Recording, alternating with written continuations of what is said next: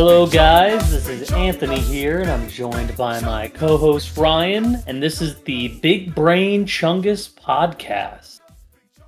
Ryan, have you heard our girl, our lovely lady, our queen, got arrested?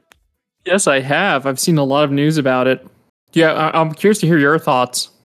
So I didn't quite follow the whole thing because I was protesting for um, reproductive rights, and she got arrested along with a couple of other uh, House members.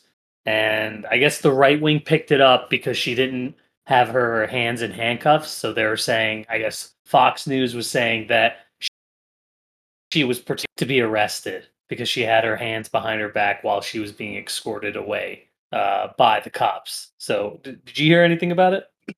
Yes, that's kind of my my understanding too. I mean, as far as I'm concerned, I mean, obviously it's a publicity stunt. That's the whole point of an event like that, right? Uh, I mean, I'm glad that you went out protesting. That's that's nice. I think um, I think it's just reflexive, personally speaking. If cops are going to escort you, you put your hands behind your back. So I don't I don't think it was intentional or she was trying to because she I think if the in the actual video she waves to everybody, then she puts her hands behind her back like to make it easier. I think it's just something you do, right? If a cop is moving you, uh, they're trying to make it a whole thing of how you know it's she's just making it up. They're trying to attack her credibility. To be honest, it seems like kind of a nothing burger. It kind of seems like another tan suit uh, kind of situation where I don't know if you remember Fox News was just running stories all day because uh, Obama back in 2008 or 2009 wore a tan suit to go meet with some world leaders. And they're like, this is absolutely unbelievable, harming the integrity of the presidency. But luckily, we don't have to uh, worry about harming the integrity of the presidency anymore because that's Yeah, it's know, dead. already- yeah, that's already that's already been figured out. We uh we we now know that the uh, presidency has no integrity. Yeah, yeah. That I mean, it's uh, that reminds me of the story of Obama doing another publicity stunt where he goes out to uh, a restaurant uh, in D.C. and he orders a hamburger and he asks for some Dijon mustard and they go like, "Oh, I can't believe he's ordering Dijon mustard. Who would you know? That's too posh. That's too rich."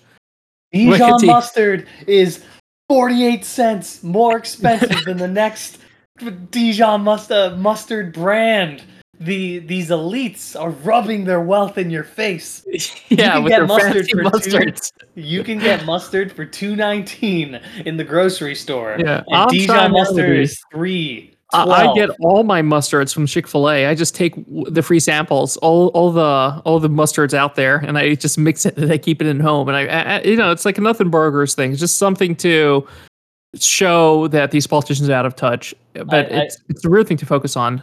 I mean, inflation's pretty crazy, so that's how I get all my condiments. I'm the guy that just walks into a gas station and just stuffs my pockets with napkins, straws, uh, utensils, ketchup packets, and everything. And I've only been caught like once or twice. Well, I think that's worth it. I mean, to talk about inflation a bit, I know that's been in everyone's mind lately as the prices are going up. There is some good news. Um, pr- uh, it looks like inflation has peaked. Don't um, come at me if I'm wrong, but according to all the very smart people, they're saying that, uh, the Wall Street Journal is reporting that inflation has peaked and should be going down the next couple of months. Oh, awesome. I mean, how much was your last grocery bill? Because, dude, I know I'm getting old because I'm very conscious of the grocery bill. I didn't, I don't even feel like I bought that much. And my grocery bill was $200. And I'm used to having like an 80 to $100 grocery Oh, but you go to Whole Foods, so No, you I buy, don't. You, No. you buy like asparagus water and whatever the fuck I- you can find there. this is not true. I'm not bougie enough. I I go to John I, I go to like a stop and shop basically. Like I go to like a, a normal, normal grocery store. I didn't even buy anything fancy. I just bought like vegetables, meats, and you know, rice and stuff, and it was two hundred bucks. Yeah, well, I will tell you that I usually buy my stuff online and I order it to my house. That way I can like keep track of how much I'm spending. Oh, you like uh, utilizing all the Amazon slave labor to you know? Well, they're not the only people. Grocery stores too, like your local one, some of them have online services where they do same day delivery.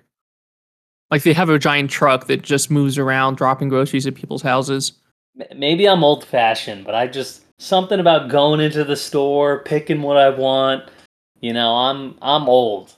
We're I, uh, not all basically retired and have that much time, Anthony. Some of us, you know, time is important who work real jobs. So we need to make as much of our. No, I'm joking. I love going to the grocery store too. Okay, I'm I'm exactly like you. But every now and then, like you don't want to order um, toilet paper or paper towels. You don't have to go to the grocery store to like see it, right? I, I agree for fruits and vegetables, yeah, and meat.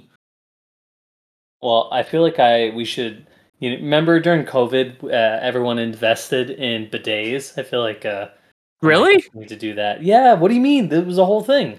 You know, everyone was buying bidets and you know the stuff that like shoots water. Oh yeah, yeah, I see. Because of the know, toilet paper toilet shortage. paper. Yeah, everybody everybody agreed that the toilet paper factory wouldn't be operating anymore forever for the foreseeable future, so that we must conserve our like rare resource.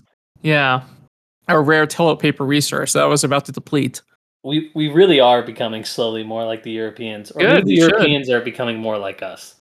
I mean, have you been to Europe? I mean, if you go to Europe, you go to your local. You know that we live in a very different uh, reality than Europeans because every time I've been to Europe, and I haven't been there in years, um, the, the the everything is tiny. Like the apartments are tiny, the hotels are tiny. The Everything people is- are tiny. Yeah, yeah. No, they're probably taller than us because they're probably healthier. But the whole place, it's just, it's a very different experience. You know what I really hate about Europe? Every single time you sit down, you have to deliberately ask them to give you water that's not carbonated. Oh, that's awesome. I love carbonated water. Why? Cause uh, what do you mean? Yeah, Why, why does water. anybody like carbonated water? I'm drinking bubbly water right now. really? So good. Okay, interesting. It's, uh, it's better than drinking soda. Come on. no, I agree. well, I agree. Bubbly I'm just, water not, I'm is just not sophisticated as you whole food chopping Anthony here. Okay, I'm, just, I'm just I one of the plebs, I guess. I, I don't know. I, I don't know too much about them waters. well. but- y- go ahead. No, I'm just thinking about about Europeans. Have you heard about this other thing the Republicans have been uh, talking about lately? Yeah. We, we didn't even know about this. It's actually some of our more conservative leaning friends kind of mentioned it to us. Um, Yeah, So- I, I, I was gonna say like we are America is amazing. We've been exporting our right wing brain melt just everywhere. Like it's it's so odd how uh like conservatives in Europe are starting to talk like conservatives in America. That's true. That's true. I mean, I just listened to a segment about from another podcast where they're talking about how QAnon is going really big in Japan, which is kind of interesting to me. Jeez. Well, Yeah, it- lovely. it- but let's talk about these I- Dutch I- farmers. Uh, have you been paying attention to this? So we we did talk about it briefly. Um, I am just shocked because it just seems like uh, was the right wing, you know, were the Republicans and the right wing so internationalist? Like, were they always coordinating with other conservative parties in other countries? Because this uh, this whole Dutch farmers thing, and really the past few uh, you know, right wing scandals or things that the right wing media has picked up have really been getting covered all over the country. I mean, all over the world. Uh, like this, so there was some uh, Dutch far right woman who is uh, was on Tucker Carlson recently talking about the Dutch farm protests. So to give a little background, basically what's going on is the Netherlands is trying to cut its uh, carbon emissions or um, you know some type of emission for uh, climate change essentially. So they're trying to uh, reduce the amount of pollutants and the netherlands actually exports is the number two exporter in the world for food. So the netherlands is about the size of it's it's between the size of west virginia and maryland so a country the size of maryland produces as much food, almost as much food as the United States exports. That that that that's pretty insane. They use No, about, intense- about a third to be fair. It's like seventy um, metric tons or whatever of food, but still a lot. It's the second highest in the world. I mean, America's a its tiny league. country. Yeah, yeah, yeah. For its size, that's what's impressive. So this uh basically the Netherlands is trying to follow EU guidelines, so they have to restrict the amount of pollutants and the amount of fertilizer uh, that these Dutch farmers are using to grow crops. Um, I've heard that apparently the government did like forty billion dollars or forty billion euros to um, you know help these farmers switch and adjust. But I think it would be helpful if we have our our Jimmy play the video and you just hear it straight from the mouth of the far right uh, organizer or the leader of these uh, Dutch farmers. Yeah, and just just to talk a little bit more before we play the video, I mean, it, it's it's important to mention why this is an issue too for the right wing. It's because they're trying to make their argument that this global um, any this global warming um, uh, issue is linked to the elites trying to control and starve us out, right? So they're using this as a backdrop to push a kind of European nationalistic uh, supremacist agenda that's trying to highlight that uh, all these global warming things are fake. It's just being used against us, even though we're going through record heat waves in the in America right now. Um, even though we have multiple animals going to extinction, even though the overwhelming evidence says otherwise, they're trying to say it's all bullshit. You can't trust the scientists. Scientists are liars. This is being used to um, to starve us out and un- and economically um, disadvantage us. And the Chinese don't care about this. They're going to go full steam ahead while we're being soy boyed cooked and uh, slowing down our production. It, it's funny. Uh, Matt Walsh, who works for the Daily Wire, he's an idiot. He's a right wing grifter, probably a like a fascist. Um, he, I thought it was funny. He made a tweet talking about the ozone layer, being like, "Oh, isn't it kind of strange how in the '90s they were talking about the ozone layer, and then suddenly they shut up about it?" And what's funny, ozone layer is some of our older listeners might remember that there was a hole in our ozone layer really bad. Uh, you don't. It's really bad to have holes in your atmosphere uh, because space is really dangerous and violent and radioactive. And the reason why we had a hole in the ozone layer is because we were using like hairspray that had CFCs, I, I believe. And what's great about this little story is basically all the countries of the world coordinated to ban CFCs uh, so that they wouldn't rip a hole in the ozone layer. And then the ozone layer repaired itself and we solved the problem. Imagine that. We had a yeah, climate catastrophe. We responded to it exactly how we should have, and it fixed itself. It's a classic example of like uh, science driving policy equal, uh, you know, becoming a solution that actually works and fixes the problem and there's you know they know that none of their viewers has any sense of history so might as well just because listen they have a kind of mantra that they use that uh, scientists predicted a didn't happen b happened scientists like they keep trying to do this you know famously with the global cooling um, a lot of scientists earlier on predicted that we would go through a phase of global cooling and they're using this constantly as like, oh, now they're saying global warming. I guess the science we shouldn't be listening to the scientists. You remember those vaccines that they used, yeah, though you know, COVID's fake too. We can't trust science. There's always been a constant war on science. It's been waged by the right, and it was it was originally started from um, big tobacco's war on uh, cigarettes gives you cancer. So they had a deliberate uh, motive, financial motive, to undermine the scientific community, and that just co- constantly, you know, has continued to our own era. So liberals, you know, and left generally believe in science and scientists, and we give them a lot of faith and um, we deference, while the right sees science as this plot by Satan, you know, to undermine our faith in the church and creationism and um, you know sugar and all this stuff. And they they they their argument is that the liberals are using science to push policies that's going to you know disadvantage people. But uh, you, I think we're ready for the Jimmy. You got the episode booted up. All right, everybody, listen to this. What exactly is this about, and what do you think that it means? Well, very simple, Tucker. What this is about is the Dutch government stealing our farmers' land. And they're doing this under the guise of a made up nitrogen crisis.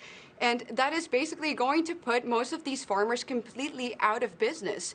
And thankfully, the Dutch farmers aren't having it. So they're going out on the streets, they're blocking distribution centers, they've blocked the high roads, they are fighting back. And they're right to do so. These, this is their life's work. They're really at their wits' end. They're devastated by what the government is doing. And, well, it's very clear that the government is not doing this because of a nitrogen crisis. They're doing this because they want these farmers' land and they want it to house new immigrants. They also want it because the farmers are obviously standing in their way of the great reset plans that they have for us. So, yeah, farmers are hardworking. I gotta pause right there. Did you hear that? Great reset.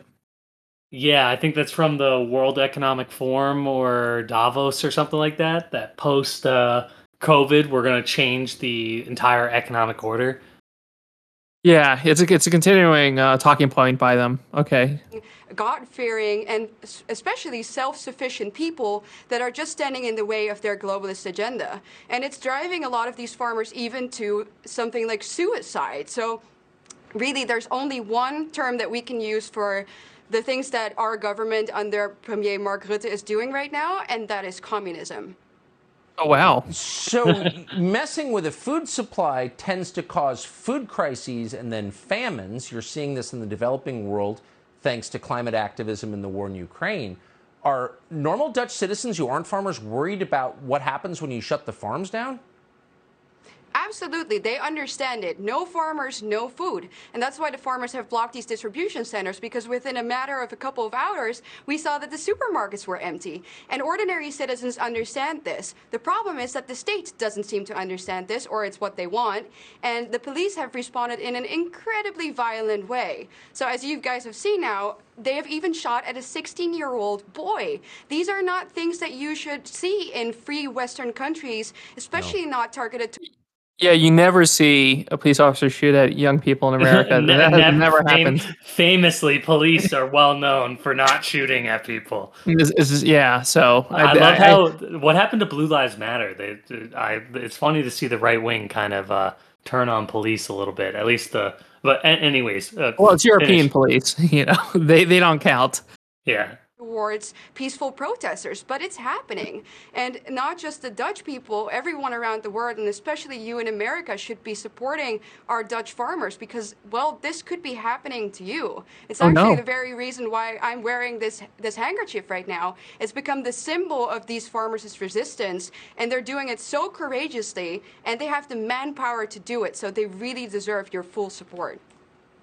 We should be worried about the big things, and the food supply is the biggest thing. So, th- I we appreciate that explanation. Eva Vlaardingerbroek, thanks so much for joining us. Okay, there you Oh, go. Oh There you my go. goodness, there was so much.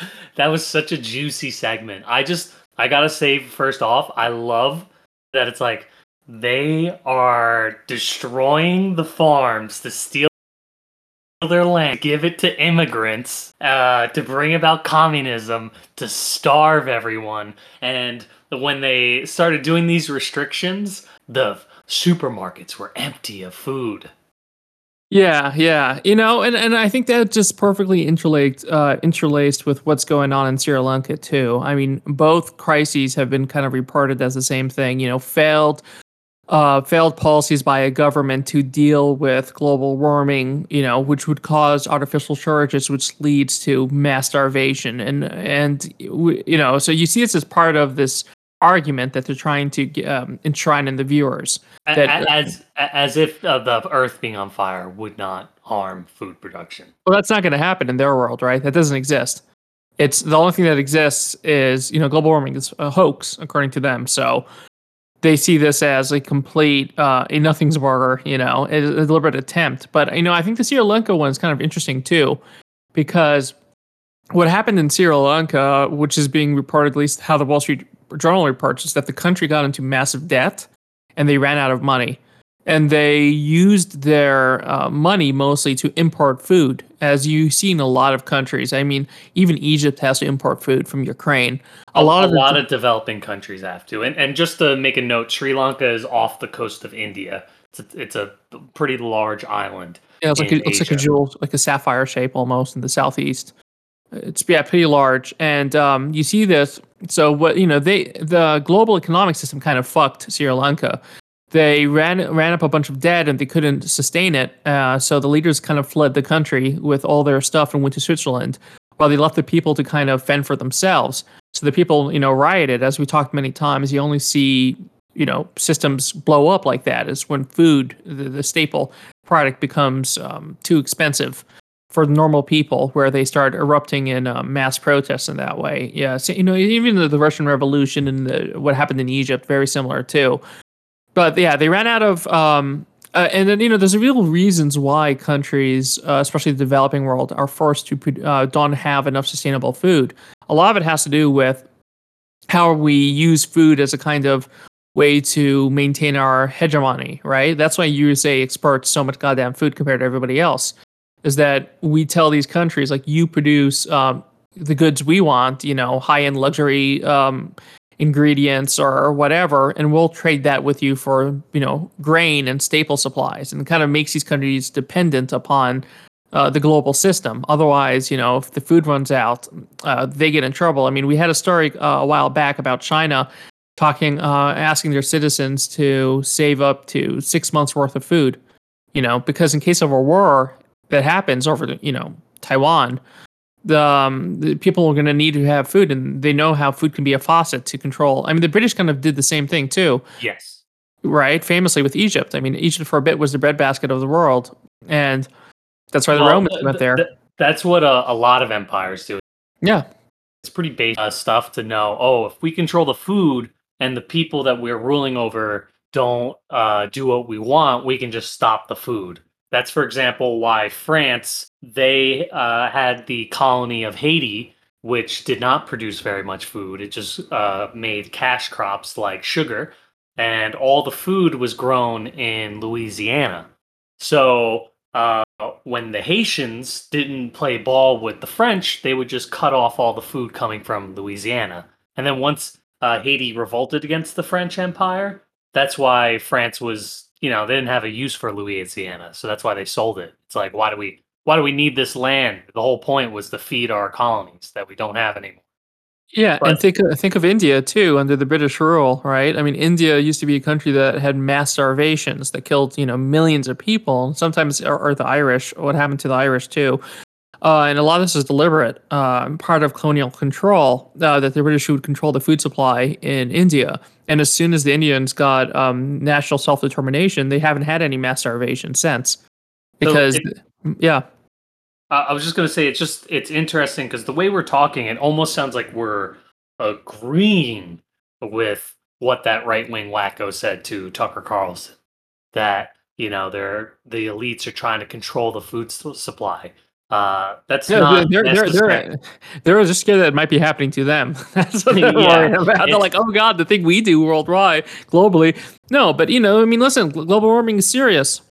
I don't know too much about Dutch politics. Uh, you know, I'm not going to uh, speak too much about, you know, the inner workings of them. But as I understand, Anthony pointed out, they got subsidiaries to transition them, and it probably wasn't implemented right. But obviously, it's not part of a globalist agenda to steal land away from farmers and give it to immigrants. yeah come on you know that's just working on the uh, the primitive natures of men you know uh, who are scared of being replaced you know. It's like, probably something that harkens from the tribal era uh, and they're just using that as a way to frighten people because a lot of right-wing politics is be scared be scared. They're coming for you. They're coming for your land. They're coming for your And they pretty Uh, much say that at the end of the segment that like Yeah. they're coming for you next. It's always an attack. Yes, yes. There's always a plot, which is funny because, um, I mean, you know, it's it's it's like their their political interests are aligned with um with the Davos crowd, right? I mean, they're just they're they're like saying blame. conservatives are. Yeah, yeah. That's who they. That's ultimately who owns. I mean, who you think goes to Davos? You think Rupert Murdoch doesn't go there? The guy who owns Fox News. You know, he's probably has a probably has a chateau over there. He goes every single meeting. He, he's one of the rich guys. Davos is where all the rich people Probably meet. Tucker Carlson. Uh, probably you know probably you know he's a multimillionaire too. I'm sure his the, his friends go there. Well, he's the heir to the Swanson food fortune. Yeah. So he, he is going to be a multimillionaire. But it's um it's funny because these Dutch farmer protests, it's uh one, it's very similar to the trucker caravans where it's Yes. you know the conservative uh activists you know organization like their whole network basically stirs these people up because you know the dutch farmers if you told them plainly hey we have to save the planet so we don't all die. So we need to you know start reducing the amount of fertilizer we use on crops. We grow more than enough crops to feed like half the world. So maybe we need to turn a little bit. But instead, the right wing comes in. Yeah, a- and and we will give you money to make up for any loss of income, right? So you're not going to lose anything that way. You're gonna you're going to maintain your current life, just going to produce less because it's bad for the environment. That's a good trade. That's less work, you know, same money. They would take it, but if yeah, as you're about to say, Anthony, go ahead. Yeah, yeah, like if someone tells them that they this is literally made up, that they're literally doing this to enforce communism over the Netherlands and ultimately, uh, you know, the Western world. Uh, if they believe that this is all made up and a plot by the elites to steal their land, it like just doesn't make sense. No, it doesn't. It's why just- do they it's have just to steal their land? It's like they, they're already slowly doing that. There doesn't need to, uh, like they're, they're literally just trying to prevent the the Earth from lighting up in flames and destroying our environment. I think I think it has to do with when you know when you think something is a threat. Okay, you uh, or it could be not a threat. Let's say something has a ten percent chance of being a threat, but ninety percent chance it's completely you know asinine. Nothing's going to happen. It's benign, or even maybe maybe help you.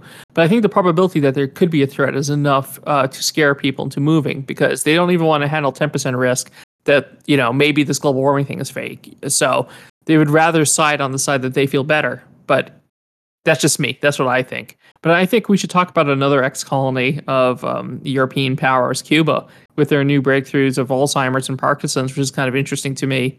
Yeah, it, it's funny because uh, we uh, I we we I don't know if we were going to talk about that other article, but it's just funny that there was a bunch of billions of dollars on uh, research for Alzheimer's. Uh, but in Cuba, you know, as you know, we need the profit motive to do anything. So, can you explain to me, Ryan, how is it that Cuba was able to? Because I'm sure you're aware they they developed a vaccine for lung cancer.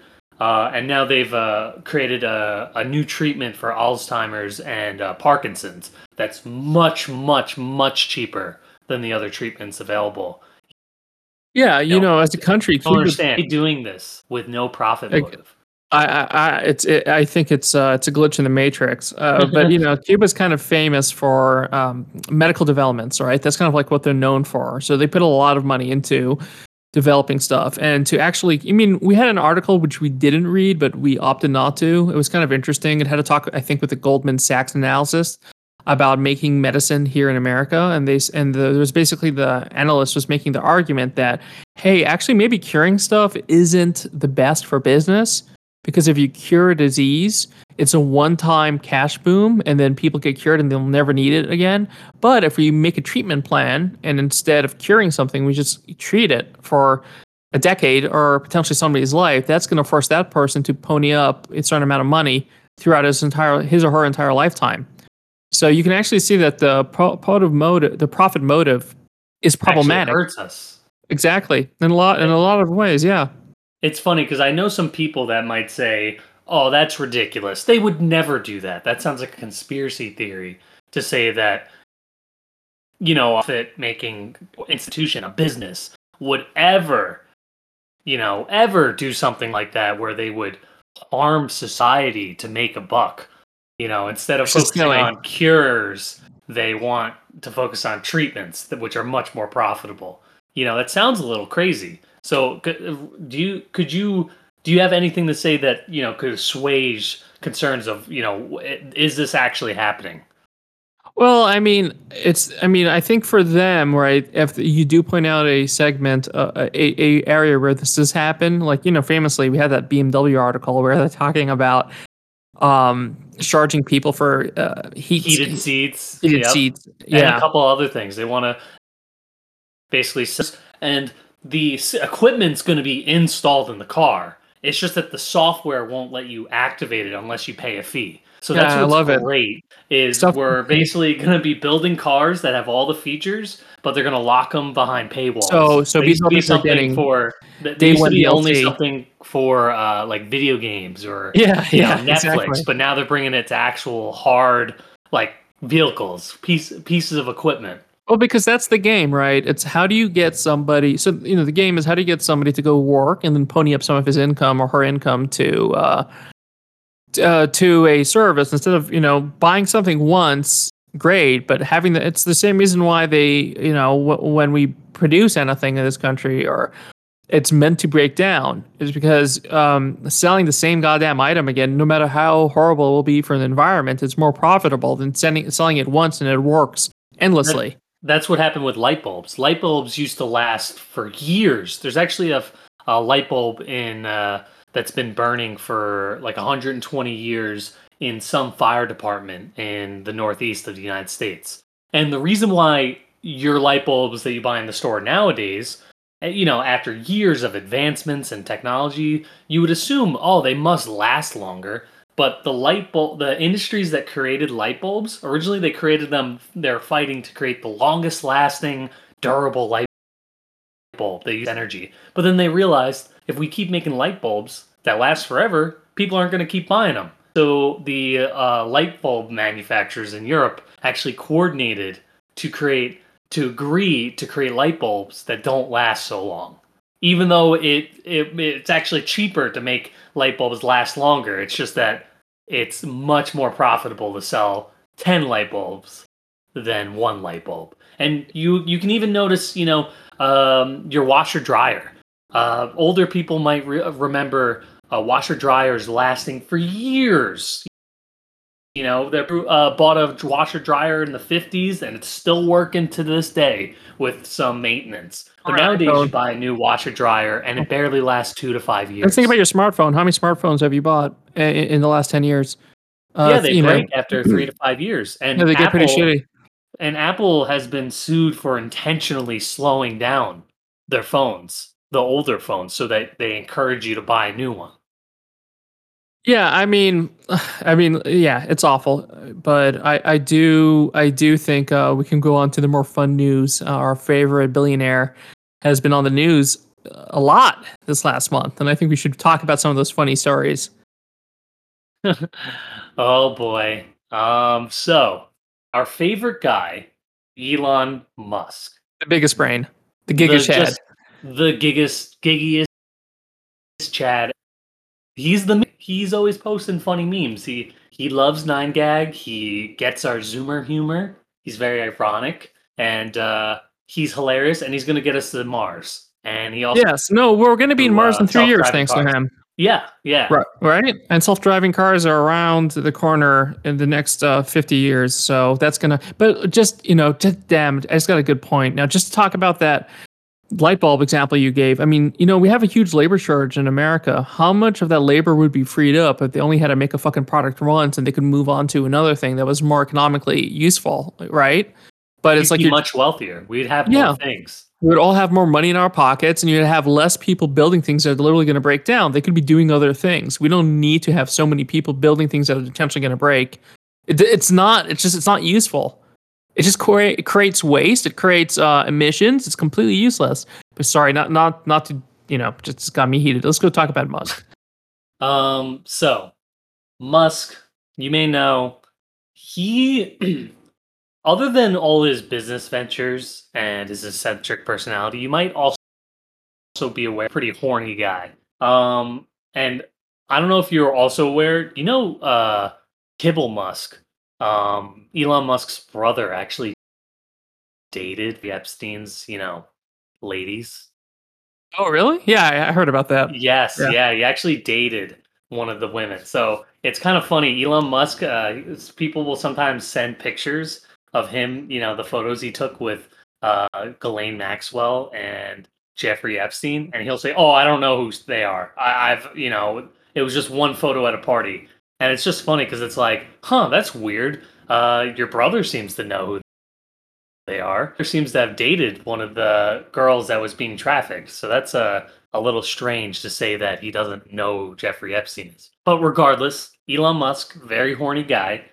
So, Elon Musk, I know we heard the story previously about how he had actually had twins with one of his coworkers. So I think Elon Musk is now at nine or 10 kids with several different women. Uh, he's got a lot of women uh, that have his children that are not married to him. Um, so yeah, because he believes this guy believe you know, and I love his argument here. He goes, "Oh no, I just really believe in replenishing the human race." So yes, uh, that's why I'm doing all this infidelity and cheating and uh, and horniness. It's not because it's because I'm actually a fourth, fifth dimensional genius, unlike you guys, and I, you know, deliberately want to repopulate the planet. Yeah. And some people believe it, which is hilarious. Like it works. Some people go like, oh, "Oh, that's pretty cool. Yeah, that makes sense. He's totally like that. He thinks like in these fifth, fifth dimensional ways." So, Elon Musk, he so this is very man. He has just got to learn to wear condoms uh, at the very least if he's going to be so horny. But he had an affair with the Google co-founder's wife, and so this guy, uh, Sergey Brin uh, co-founded Google, and he actually divorced his wife because Musk, because uh, she cheated on him with Musk, and Musk actually, uh, apparently, he got on his hands and knees and begged this guy for forgiveness. And, and by, uh, by, the way, the guy loaned him.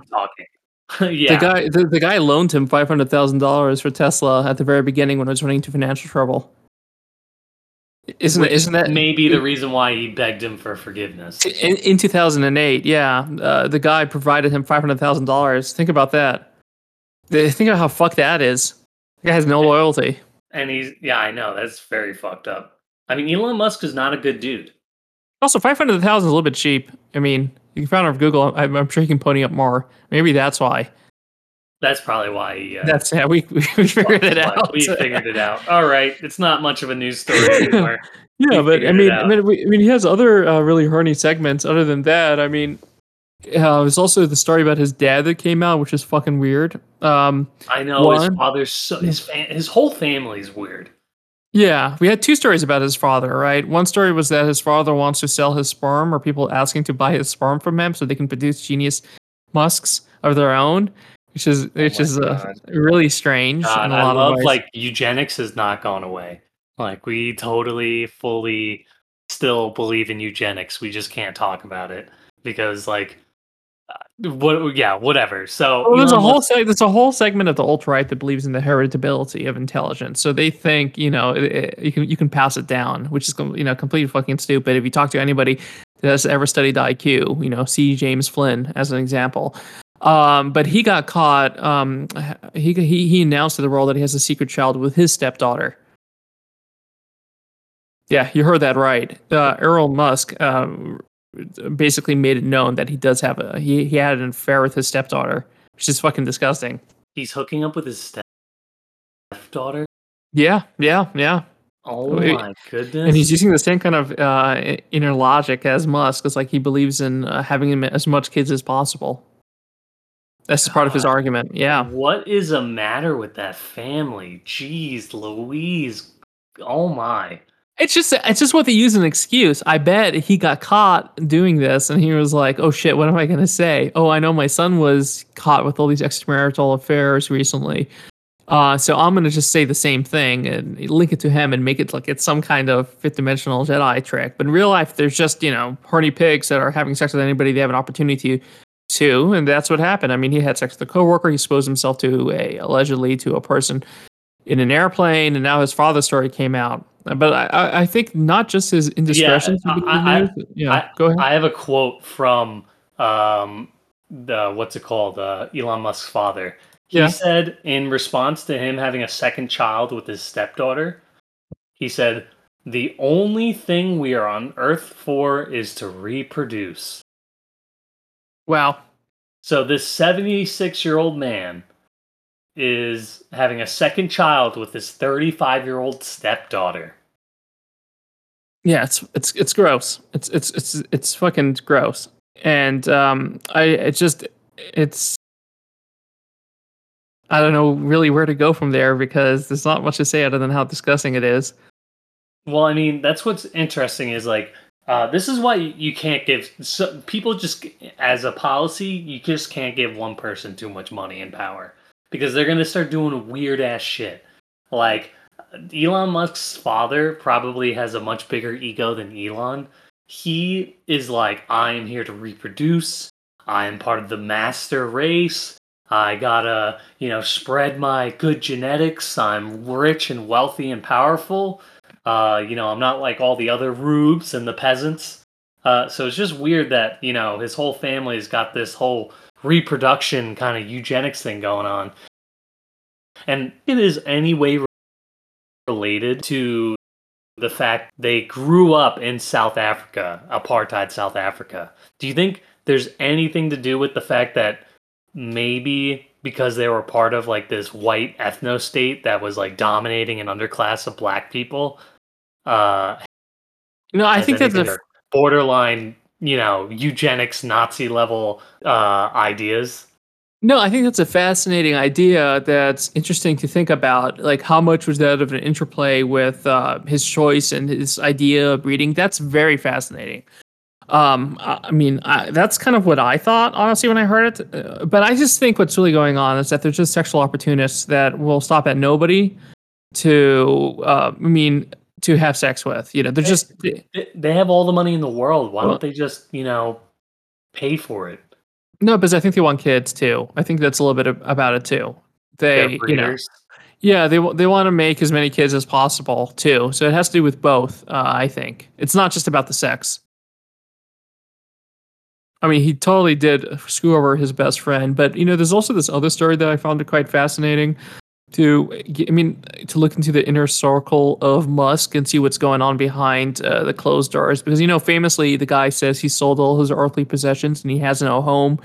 Truthfully, Yeah, he's living in his course yeah, yeah. Truthfully, he's selling. He's he's living in his billionaire friend's house in Texas, in a, in a guest house that's probably the size of um, you know, uh, fifty standard homes in America, and he's in there, um, staying up late at night, uh, having discussions with some guy, some uh, friend of his, who's talking to him about philosophy and life, and um, he's been. Um, that guy has been slowly working into his inner circle and convincing him to give him $25 billion to manage uh, on his behalf. And he's that's causing a lot of you know inner court um, drama between So him and other taking this guy is taking Elon Musk's money Yes, yes. Elon Musk is, uh, you know, he's the famously the least philanthropic person that's a billionaire.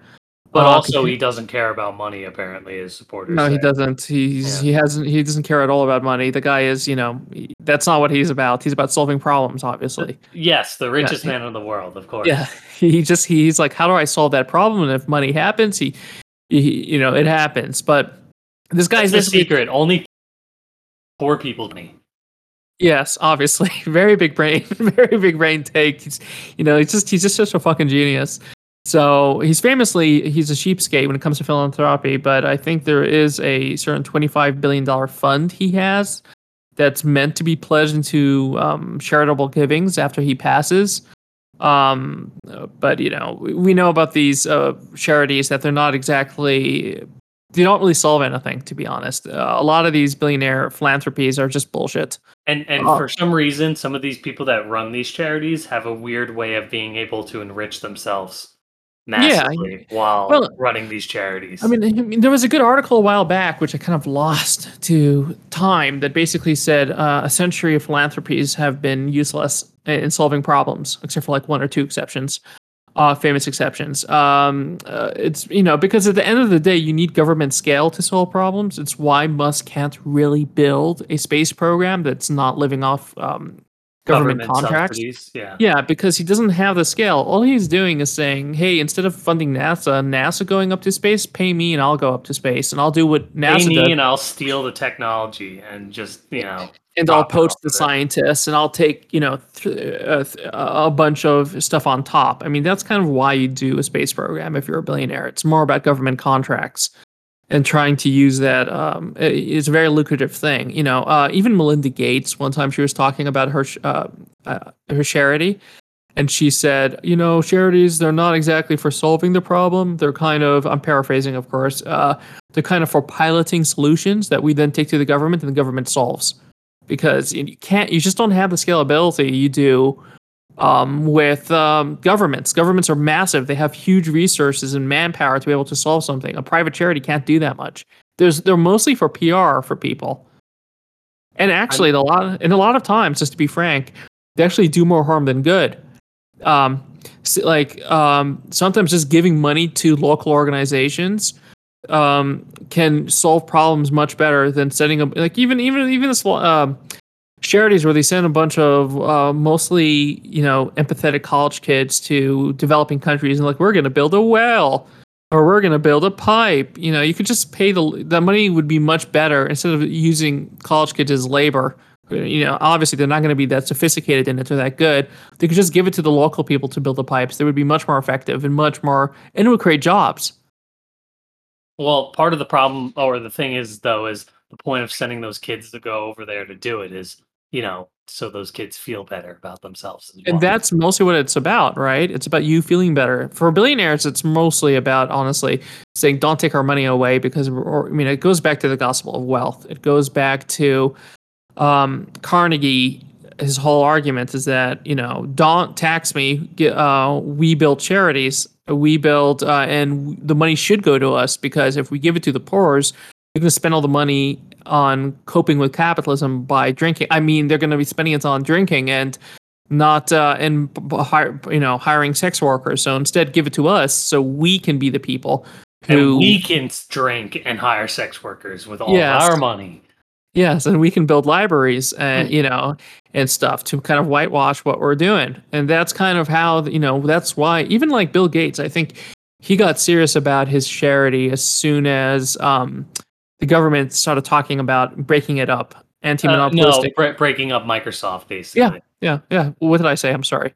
Yeah. Uh, uh, so he, uh, his Microsoft was going to get uh, bu- trust busted, Yeah, and it's funny when you ask uh, Gates about it, still is salty about it. There was a recent interview where he got pretty upset uh, talking about like, oh, the government overstepping their authority, their boundaries. I don't think they made the right decision. This is Bill Gates, who used to be synonymous with the idea of a ruthless, evil businessman, and it, it's really amazing how well he's been able to completely transform his up- image. yeah, clean up his image.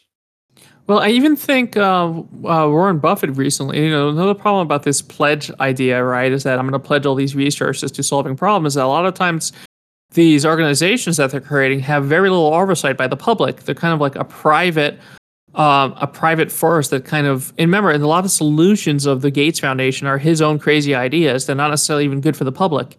You know, he doesn't like teachers unions. He backs the charter uh, school movement. It's whatever the hell he thinks is a good solution. Uh, and a lot of times it's actually like how many teachers are losing their jobs because schools have to split their uh, districts have to split their resources between charter schools and public schools. You know, it's tremendously in, inefficient. And also talk about what Bill Gates did to the global health sector by his foundation and stopping um, patent patents being broken for life saving um, cures. I mean, you know, famously, he prevented the uh, coronavirus vaccine from being released for free. Yeah, and we could have probably solved it much earlier. Now we're, you know, we're back up to 200,000 cases of infection and we have a new variant and a thousand cases a day. I mean, a thousand people are dying a day. And it's all because, you know, one man didn't want to break a fucking patent because he didn't want to put it in the public's mind that patents should be broken. You know, that's sacrosanct with his power is that patents must be protected at all costs. Well, he, uh, uh, what, what I think is interesting too is, uh, you know, I, I didn't think we were going to cover it this episode, but uh, just a little thing about the James Webb Telescope. Not a lot of Oh, people yeah. know, um, you know, that telescope that took those pretty sick pictures of the of the universe. It's a very high quality, uh, you know, fancy telescope. Um, and what not a lot of people know is that the telescope was actually supposed to be finished back in like 2010 2009 but the contract went over time by like 11 years. And one of the things that happened was is that the contract was set up in a way that every year that it took um, Northrop Grumman, uh, you know, defense contractor, to build that telescope, they would get paid money. And so it obviously set up a weird, perverse incentive where the longer they take to build this telescope, the more money they got paid. And the telescope actually didn't really start getting finished um, until NASA actually got pissed off and sent their own scientists to oversee the project. And I just love how um, you know once the telescope is is uh, completed, you know Northrop Grumman's able to come out and say, "Look at all the new technology we developed. We did such a great job. We're amazing." They could take all the credit. Meanwhile, you know NASA is just you know they get to go uh, uh, hide in their little holes and uh, pretend that it was all the private sector that built the telescope instead of the NASA engineers and scientists. No, you know, famously in America, um, the way we do research here is that the public sector, the government and universities funds all the research through government grants. And then once it becomes profitable, you know, it's almost the same for most of our industries.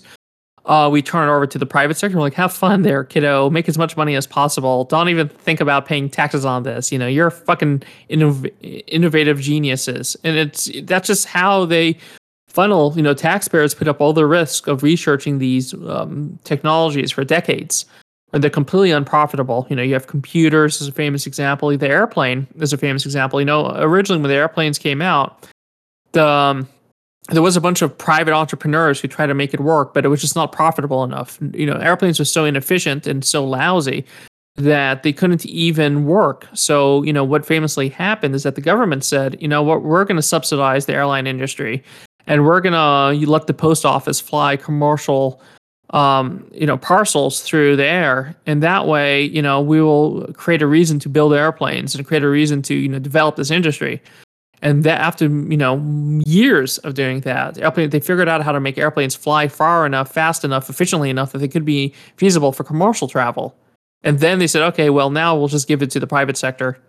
Have fun kiddo yeah. So yeah, government overruns is no surprise. Uh, uh, when it comes to something like the James Webb uh, telescope, I mean, you think about that fighter jet that they built that took them a decade to uh, the, get together. Not the F sixteen, the F uh, the F thirty five. I think. I think it's the the latest one. Yeah, com- completely yeah. useless. Doesn't really work and cost like what two trillion dollars to fund some outrageous amount of money, and uh, it was des- deliberately designed to be. They, they didn't p- build it to be put together the most efficiently. It was put together. They built factories where it was smart politically because a bunch of congressmen and senators they knew um, would have to keep funding this project famously. Because if they voted against it, it means that their districts would lose those factories, and uh, that would cost lots of jobs. I mean, I think the F thirty five apparently has cost like two trillion dollars. And yeah. you know, I keep hearing some weird stuff about it because I keep hearing, oh, you know, it flies, it doesn't fly, it works, it doesn't work. It like I hear that it fucking doesn't even work, and then I also will hear a general come out and say, "This is the most amazing piece of technology ever." You know, the most innovative thing uh, that has ever been designed in the entire history of the world. And I think the F thirty five is coming to uh, uh, you know roughly two trillion dollars. They're getting close to two trillion dollars. That's almost as much that we printed during uh, you know under Trump for uh, stimulus money. I thought, but I thought it would cost. Inf- I thought it cost inflation. I don't understand. How can they spend two trillion dollars and not cost inflation? Yeah, that doesn't make sense. I thought uh, giving poor people checks was causing all this uh, inflation. It's still funny. I still hear people complaining about how nobody wants to work and no, that subsidies are so high. Yeah, which is ridiculous. I mean, I, don't know how long they think a two thousand dollars check is going to last people. If they think it's still the reason why, I mean, it's just it's just it's always weaponized that you know the idea of giving doing the same kind of subsidizing the poor, or the middle class, or the working class. It's you know somehow bad economically. Has always been used as a, a, a way to prevent um, stuff uh, uh, you know, populist social uh, uh, economic policies that could benefit everybody. Like, oh, if you do, you'll cause inflation. Oh, if you do, you cause inflation. So that's what they're trying to batter in our head because we just spent trillions and trillions and trillions of dollars, and they're trying to give people a negative connotation with um, spending government programs that help ordinary people. Although I don't think it's going to work. I think it's just kind of a like a, a thing they can say, but it has no factual bearing in reality that the spending caused inflation recently. That's not what that's not what's being reported. As we all hmm. know now, it's mostly the corporations. I mean, a lot of it has to do with shortages because shutting down and turning on the economy and limited goods. But it really has to do with a bunch of retailers, especially the people who set the prices, are setting prices extra high because they can get away with it because there's shortages. They can say, well, there's not that many, so we're just going to artificially set it high to make up any money. And a lot of this is trying to making up all the profits they lost during the COVID era and trying to recoup it. That's why right now you see a bunch of retail places in America trying to renegotiate uh, deals with supply chains to kind of lower the prices, is because they know they know the reason why prices are going up is because the the, the price negotiations are uh, they're just taking whatever price the suppliers are giving them. So they know where where inflation is coming from. It's not coming from all of a sudden the magical money cause things to go up. It's it's going up because they can get away with it. We don't have price controls in this country. Other countries what you do if let's say bread goes up okay? Let's say that the bread merchants or, or the grain merchants if you will start increasing the price of grain to make everything go up you know what happens there is that the government can say fuck you i'm going to release the grain supply. We're going to have a strategic uh, amount of grain that we're going to keep and anytime the price goes too high we're going to start uh, just uh, dumping it into the market and make the price go back down that's kind of what we're doing with uh, with government with oil right now but that's like the only thing we do that's how other governments control prices, right? But we don't believe in that because we think that's anti-free market. It's actually uh, very communist and evil to do price controls, and and it's funny because it's like France, you know, well-known communist Soviet bloc country, France, recently nationalized their entire gas industry, and and I would love if we were in America because everyone keeps asking about like, oh, what can we do about gas prices? Um, you know, is there anything that could be done? And you know, gas might be like four dollars a gallon right now in some states. And Biden was talking about a couple months ago, uh, oh, we're going to get rid of the gas tax. But the gas tax is only like 10 cents of the price of gas. The obvious problem is the amount of money that the companies are charging for it. So it's like the only solution to fucking lower gas prices is price controls or nationalizing the gas industry? And, and, we yeah and we know why and we know why gas is going so just just just to quickly interject here 50% of the reason why inflation is going up is actually fuel costs uh, which is the overwhelming reason why. because the united states is extremely reliant on gas. Yes and that's a lot of everything. Absolutely we have one of probably the most inefficient um um, of uh, grids when it comes to it's it's made to waste as much fossil fuels as possible because the alien reptiles of leaders want to make the climate as suitable to their homeland, you know. But it's it's it's just inefficient as fuck. You know, we don't have meaningful ways to get around other than drive in this country. So that's like 50% of the reason why inflation is going up, especially in the West. And let's be honest, there's a lot of countries around the world that are not able to export into our markets because of our policies. Venezuela, Iran, Libya, uh, all these countries that are kind of blocked off from adding to the global uh, chain. So that's creating a shortage. And now Russia too. And that's also a reason why. So now, you know, gas prices have been going down, by the way. So inflation should be going down. I, I, I doubt we're going to. I, I would love to hear what the right's going to say about why inflation's going down. I, I really want to. I don't think they're going to mention it. They're probably just going to completely ignore it. Well, it's just weird because we're in such a weird state um, where you know things are getting like uh, things are becoming more expensive. People are having a harder time living a normal life, and the government is just completely and the political parties are just completely ineffective. Like um, I remember reading about how a bunch of the uh, uh, some of the Republican strategists who uh, were talking about abortion you know, making it, uh, you know, getting rid of Roe v. Wade, that they were surprised with the lack of the response from the Democratic Party. And, you know, in much of the United States, abortion has been made legal. And uh, it seems like we're just going to deal with it. Like, th- there's not, we're not going to save abortion. We're just going to deal with it. And uh, this is how things are going to be. And yeah. I really, no, I, really, yeah, I think I said before that I thought that uh, you know, uh, Roe v. Wade being struck down, that it really could cause a pro mass protest larger than Black Lives Well, there ha- there has it doesn't ha- seem like it did. Well, there are large protests, but let's be let's let's make it clear. Like the reason why Black Lives Matter got so much protest is because a lot of people are just cooped up inside their houses looking at social media. A bunch of people are much busier now.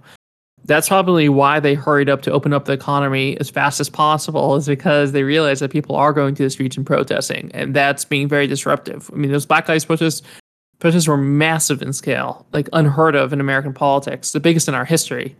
So right now we're going back to our normal working days not everyone's paying attention so it's much harder to take some time off especially if you're busy from work and you come home you're not going to be like i want to go to a protest. But there has been protests but no i don't think the democrats are going to do anything. We're basically making the conclusion that everybody hates um, we're going to just divide this country into two states. There's going to be red states and blue states. What happens in red states are going to going to be completely up to them. You know i mean Christian hellholes, Christian nationalist fascist hellholes. there's there's been a war on there's been a a there's been an attempt by the Supreme Court to complete you know it's been spanning for decades to kind of bring everything back to the states and not to the federal government. And it's not because they're statists right? Or they believe in states' rights. It's nothing to do with that. It has to do with the fact that um, states okay I'm talking about American states are not that uh, are, don't have the ability to stand up to corporate power in the same way the federal government does. So anything that um, like for instance if california if if uh, if elon musk wakes up one day and says i don't like how california is treating me he can just pick up his headquarters and move to a different state and then you know like he can bully he can attempt to bully california although it didn't work in his case to kind of get his way and California has to be like either play ball, give them what they want, or you know, it, it, it, Musk can say, "I don't want any unions in California." You know, I don't want, I don't want any kind of thing that um that helps uh you know that, that, that takes any money from me. Yeah or i don't want any public transportation because i want to sell teslas you know? Unless the public transportation is buying a tesla okay? That goes underground. I don't want to see a bus or a goddamn fucking tram in this state. He can say that and you know states have to listen to him. Otherwise he can move. You know california's a little bit of a bigger sector. Now the federal government is much difficult much more difficult because the federal government if they say fuck you musk is out of luck. He can't do anything about it so there's a reason why there's a very anti-corporate way why they're they believe that states should uh, you know all regulatory power should go to states because they don't want the federal government to have regulations over them so they don't have to have that the great big daddy stick of the state. The sect and then they believe that the federal government should only exist in uh, you know supplying the military. That should be the only reason why we have uh, federal government is to protect my business properties overseas and my interests and that's where we're at right now. That's why there's been a war on the Supreme Court for the last 60 I mean a war on the federal government for the last 60 years by by the right, you know. Oh. Well, Brian, I think we're going to wrap it up, but do you have anything positive to leave people off with? Oh, Fuckboy Island season 2 is out on HBO Max. We should definitely do an episode on it uh and Hell compare it yeah. to I'm serious. I love dating shows. Me Oh, too. It's yeah. fun. Oh, let's yeah. uh let's let's do let's do a fun episode next time. This is kind of dense, but I think it was a good episode. But I think we should do a fun one. Maybe talk about some TV shows or uh, movies. Good idea. Well, guys, thank you for listening, and please follow us on Twitter at Real Big Brain. Uh, subscribe, hit the bell, whatever for the Big Brain Chungus podcast. We have a YouTube channel. We are on SoundCloud. We're on Twitter. We're on Spotify. You're listening to us somehow. Just follow, message us, like our shit, send Continue us, money. conti- continue sending us messages. We appreciate them. Yes. All right.